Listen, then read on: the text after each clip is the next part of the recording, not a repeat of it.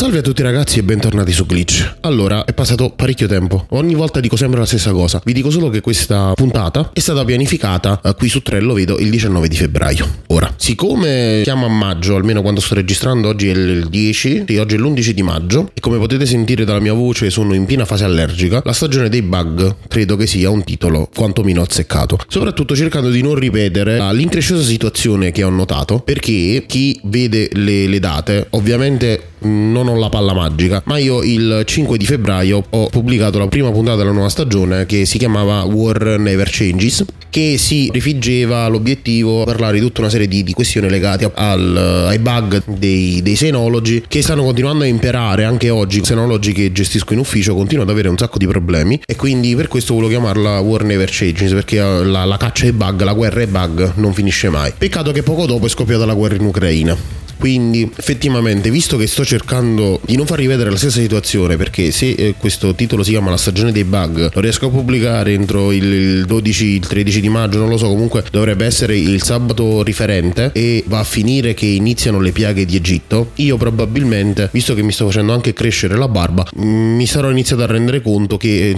o devo smettere di pubblicare oppure devo utilizzare dei, dei titoli leggermente più positivi. Detto questo, appena finito di ascoltare Alex che ha fatto un, un un'intervista per il lancio della sua nuova applicazione Bitmark Pro. Uh, io vi consiglio di, di, andarvi a fare un giro sul sito di, di Altimedia perché ci sono un sacco di tool fichi. Ovviamente io essendo sotto Windows devo utilizzare quei pochi che, che, provo, li devo utilizzare su macchina virtuale e col fatto che ho un cassone la macchina virtuale non è che va granché bene visto che, che macOS è molto esoso di risorse. Però sostanzialmente se mai questa, questa situazione diciamo che il mondo sta andando a pezzi finisce e i prezzi del, del, del materiale informatico inizino nuovamente a scendere e a tornare verso prezzi più umani, vorrei iniziare a pianificare appunto di vari aggiornamenti aggiornamenti sia per quanto riguarda il server che in questo momento ha un disco schiantato, lo devo, lo devo, comprare, sia per quanto riguarda il computer e fare un computer decente che mi permetta anche di uh, sostanzialmente far girare macOS o in macchina virtuale o in, in, dual boot, stiamo vedendo perché l'Hackintosh ormai da quando è uscito la, la versione per, per, M1, quindi con processori ARM sta iniziando un po' a perdere di senso, quindi è meglio virtualizzare che fare un Hackintosh vero e proprio. Oppure se la situazione dovesse continuare a peggiorare, il computer facciamo corna dove dovesse iniziare ad avere seri problemi, uh, io e mio fratello ci siamo già organizzati che mm, probabilmente prenderemo un Mac M1 e la mia voglia di giocare, diciamo, verrà soddisfatta tramite servizi cloud, quindi come quello di Nvidia oppure il Game Pass. Perché sostanzialmente Windows, devo dire la verità, mi trovo molto molto bene. Può essermi sempre stato stizzoso in quanto piace uh, andarci a ingiarmettare col sistema operativo, cioè personalizzarmelo in maniera abbastanza particolare. E macOS tutta una serie di, di, di cose non, non mi permette di farlo oltre che la grafica non, non, è che mi piaccia tantissimo. Vi lascio appunto questa, questa news che vorrei fare qualche ospitata, quindi fare un'intervista a qualcuno in un certo ambito, ovviamente non strettamente legato al web design, ma che si collega a questo mondo proprio per avere, per fornirvi un punto di vista differente dal mio. Fatta diciamo questa, tutta questa enorme premessa, affrontiamo la, la puntata di oggi. Ah, ringraziandovi sostanzialmente del fatto che nonostante non stia pubblicando, come al solito, quindi un'altra frase retorica, eh, gli ascolti continuano a tenere botta. Io quindi sono molto molto contento di questa cosa. Me ne scuso con, eh, nel senso di aver um, attaccato una pubblicità più aggressiva. Non ho ricevuto da voi nessun tipo di messaggio che uh, urlava alla forca e quindi da quello che ho notato non dovrebbe darvi troppo fastidio il fatto di dividere la puntata di glitch, quindi il nuovo corso dovrebbe essere così, dividerlo in macro argomenti e una volta finito di snocciolare l'argomento parte lo stacchetto pubblicitario che poi non, di solito uh, succede appunto che, che non parte quindi uh, voi avete solo un microsecondo di silenzio silenzio arrivederci e grazie. Dopo questo sproloquio di che mi ha occupato i primi 10 minuti di registrazione spero che venga tagliato in maniera massiccia, affrontiamo finalmente le notizie di questa puntata. Allora, innanzitutto il primo macro blocco um, si sofferma su quello che già Valerio Galano, non lo so, magari le vibes lavorando più o meno nello stesso campo sono le stesse visto che lui fa la programmazione PHP, io sono solo un umile smanettatore di WordPress, uh, due filoni che affronterò con voi tra poco sono appunto relativi a due notizie che lui ha già trattato, per cui se volete un'altra panoramica più approfondita, ma soprattutto per capire in maniera seria il problema, potreste recuperarvi eh, le puntate che ora non ricordo quali perché ho cercato anche nel feed, ma sono un po' vecchiotte, visto che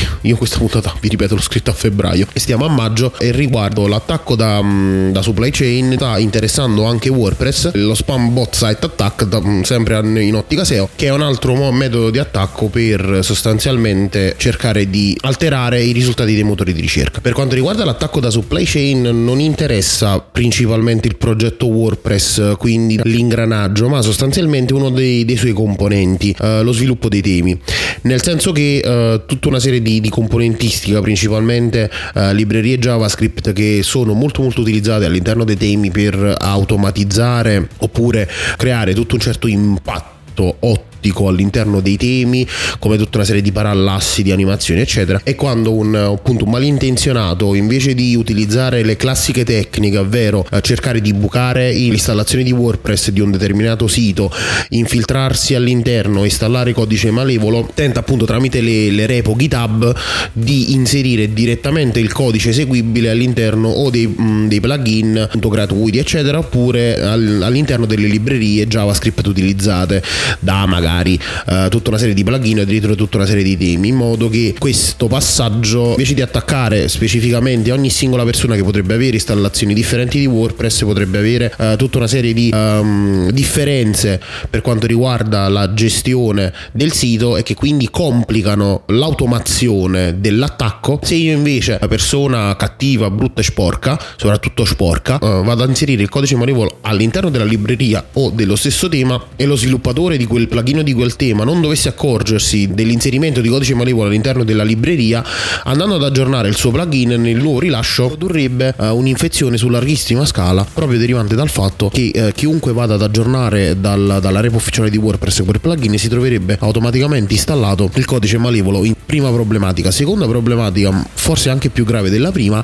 è che uh, ovviamente il, l'autore dovrebbe innanzitutto accorgersi di, di, questa gravissima problematica, andare a fissare il codice e poi um, informare in qualche modo l'utenza o soprattutto forzare l'aggiornamento del, del plugin in questione oppure del tema in questione andando a sottolineare che la versione tal dei tali è affetta da iniezione eh, di codice potenzialmente dannoso. E considerando che alcuni plugin di WordPress e alcuni temi di WordPress hanno milioni di installazioni attive questa cosa produrrebbe tempo quasi zero un danno catastrofico a tantissimi siti tutti insieme. Continuando su questo filone di, di cose belle tra molte virgolette virgolette, volevo segnalarvi che uh, WooCommerce ultimamente sta avendo tutta una serie di aggiornamenti che a me stanno facendo storcere il naso. Io ho qualche altra problematica all'interno del, um, del team di sviluppo neanche a cercare di elaborare questo aggiornamento che esce un paper proprio di, mm, da WooCommerce in cui identificano tutta una serie di vulnerabilità definite critiche quindi il livello più alto che hanno a che fare con il sistema di processo dei, dei pagamenti con la possibilità di un, di un, attaccante esterno di entrare tramite tutta una serie di, di varchi che si sono aperti a causa appunto degli aggiornamenti secondo me non proprio perfetti. E quindi che cosa bellissima ovvero che ci hanno palesato quello che neanche io avrei potuto credere che eh, abbiamo avuto un, un, plugin funzionante per parecchi mesi con delle criticità al suo interno e hanno impiegato appunto mesi per rendersi conto e per tentare di fixare. Infatti indicano la versione minima per mettersi al riparo da queste vulnerabilità fino a WooCommerce 5.5.1. Ovviamente adesso hanno fatto una tonnellata di aggiornamenti in quest'ultimo anno e mezzo e siamo ufficialmente, vediamo un attimo la repo GitHub, siamo alla versione 6.5 sperando che queste nuove versioni proseguano il processo di pulitura del codice e di aggiornamento di questo di questo plugin che sta iniziando purtroppo a soffrire eh, secondo me di una problematica, quella che io chiamo problematica alla Yoast, quindi che sta diventando sostanzialmente un tumore. Non so se voi conoscete, ma credo di sì, chi bazzica nell'ambito del web design, il famoso plugin SEO Yoast, che io non utilizzo da, da anni perché era diventato un tumore a tutti gli effetti. Nel senso che negli anni ha iniziato a implementare tutta una serie di, di funzionalità, secondo me si è spinto pure un po' troppo oltre ed era diventato un vero e proprio tumore in quanto i siti con, con Yoast attivo attivo rallentavano in una maniera mostruosa e avevano tutta una serie di problematiche proprio in ottica SEO, cioè tu ti installi un plugin che ti dovrebbe risolvere un problema e invece te ne crea un altro. Per cui secondo me WooCommerce inizia ad avere la stessa identica problematica. Ora, cosa fare attualmente? Devo dire la verità, eh, stanno cercando di riparare i propri errori, per cui continuerei a dare il beneficio del dubbio. Grandissime alternative non ce ne sono, tranne eh, qualcuna ma di piccola entità, come per esempio il plugin di Easy Digital Download iPod, però il problema è eh, radicato nel fatto fatto che, come dice appunto il titolo, è per gli e-commerce semplici, mentre WooCommerce ormai ha raggiunto un, un grado di maturità che gli permette di gestire anche e-commerce molto molto complessi, oltre al fatto che la comunità degli sviluppatori ci ha eh, costruito sopra tutta una serie di, di, plugin che possono fare anche cose molto complicate, cosa che ovviamente su Easy Digital Downloads non, non prevede. Quindi tenetelo d'occhio se dovete fare dei progettini molto molto piccoli, oppure per progetti così piccoli inizierei addirittura, visto che tutta una serie di strumenti stanno crescendo e anche alla velocità della luce, di iniziare a prevedere addirittura non più un sito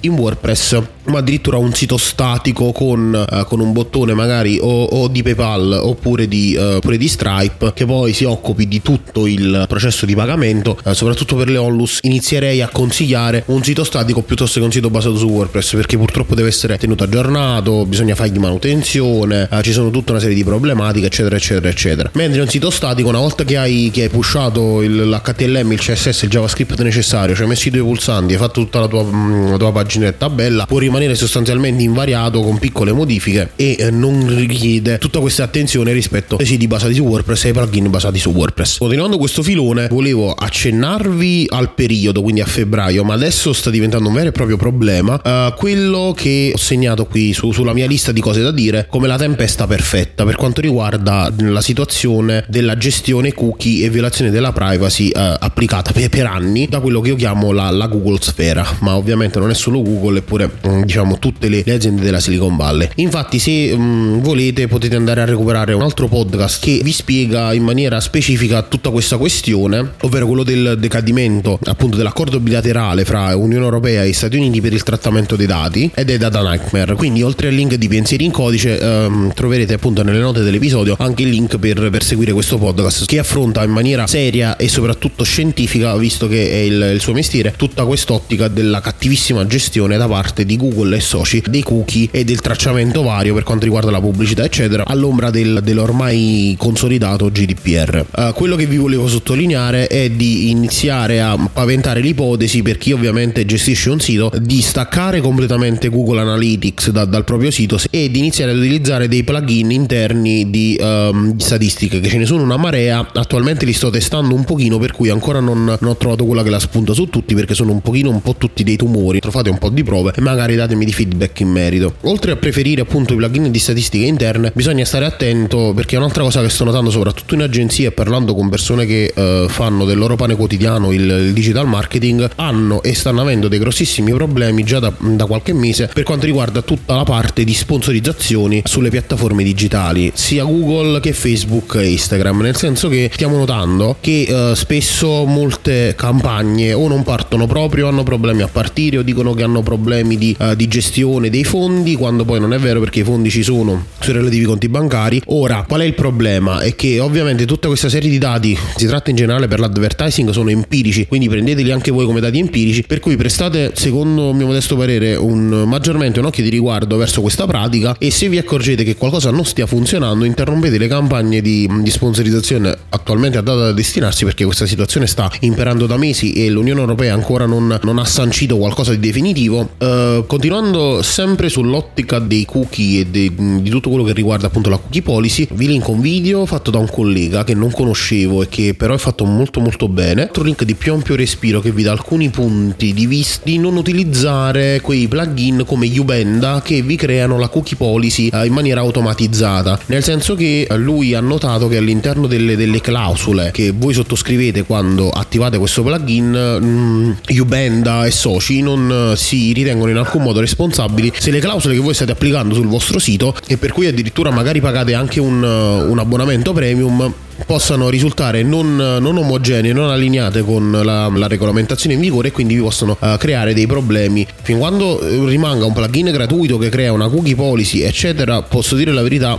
potrebbe anche non creare granché scandalo. Il grosso del problema è che se tu mi richiedi un abbonamento pagante dovresti darmi poi il servizio, perché se non mi dai il servizio ma mi fai pagare l'abbonamento dalle parti mie si chiama scam. Sono andato lunghissimo perché questo è il terzo segmento e solo questo mi ha occupato 30 minuti di registrazione, sarò qualcosa come un'ora di registrazione che tra allergia e starnuti, sputi eccetera è un casino. Spero che questa puntata non sia venuta troppo una cacca perché mh, dovrebbe segnare il il, il mio il mio rientro nel, in quello che riguarda eh, la produzione di podcast, almeno continuo fino ad arrivare almeno a chiudere quest'anno, poi eh, farò, credo di fare un fine anno una, una puntata diciamo di, di, tiro di somme, se non lo so, se non sono più convinto come prima e se il mondo esisterà ancora, perché stiamo andando verso una, un, una brutta fine, devo dire la verità, se il mondo esiste ancora poi deciderò se proseguire su questo podcast oppure ridurlo ancora di più e quindi fare magari una, una puntata ogni tanto, 15 minuti, un solo anello, che è anche più semplice da montare, da 10 minuti, 5 minuti e farlo diciamo quando realmente qualcosa da dirvi, piuttosto che fare queste puntate con 2-3 anelli relativi stacchi pubblicitari che ho notato che piacciono di più ma che mm, mi creano anche più problemi per il montaggio, la pubblicazione e quindi si dilatano i tempi, un bordello. Spero che siate contenti di questa puntata, che vi abbia dato delle info su cose dopo tutti questi mesi di assenza. Non mi resta che salutarvi e ringraziarvi per essere stati con me eh, e eh, ci sentiamo alla, alla, prossima puntata di Glitch che attualmente non, non saprò quando sarà. Ciao ragazzi. Avete ascoltato Glitch. Grazie. Amazing.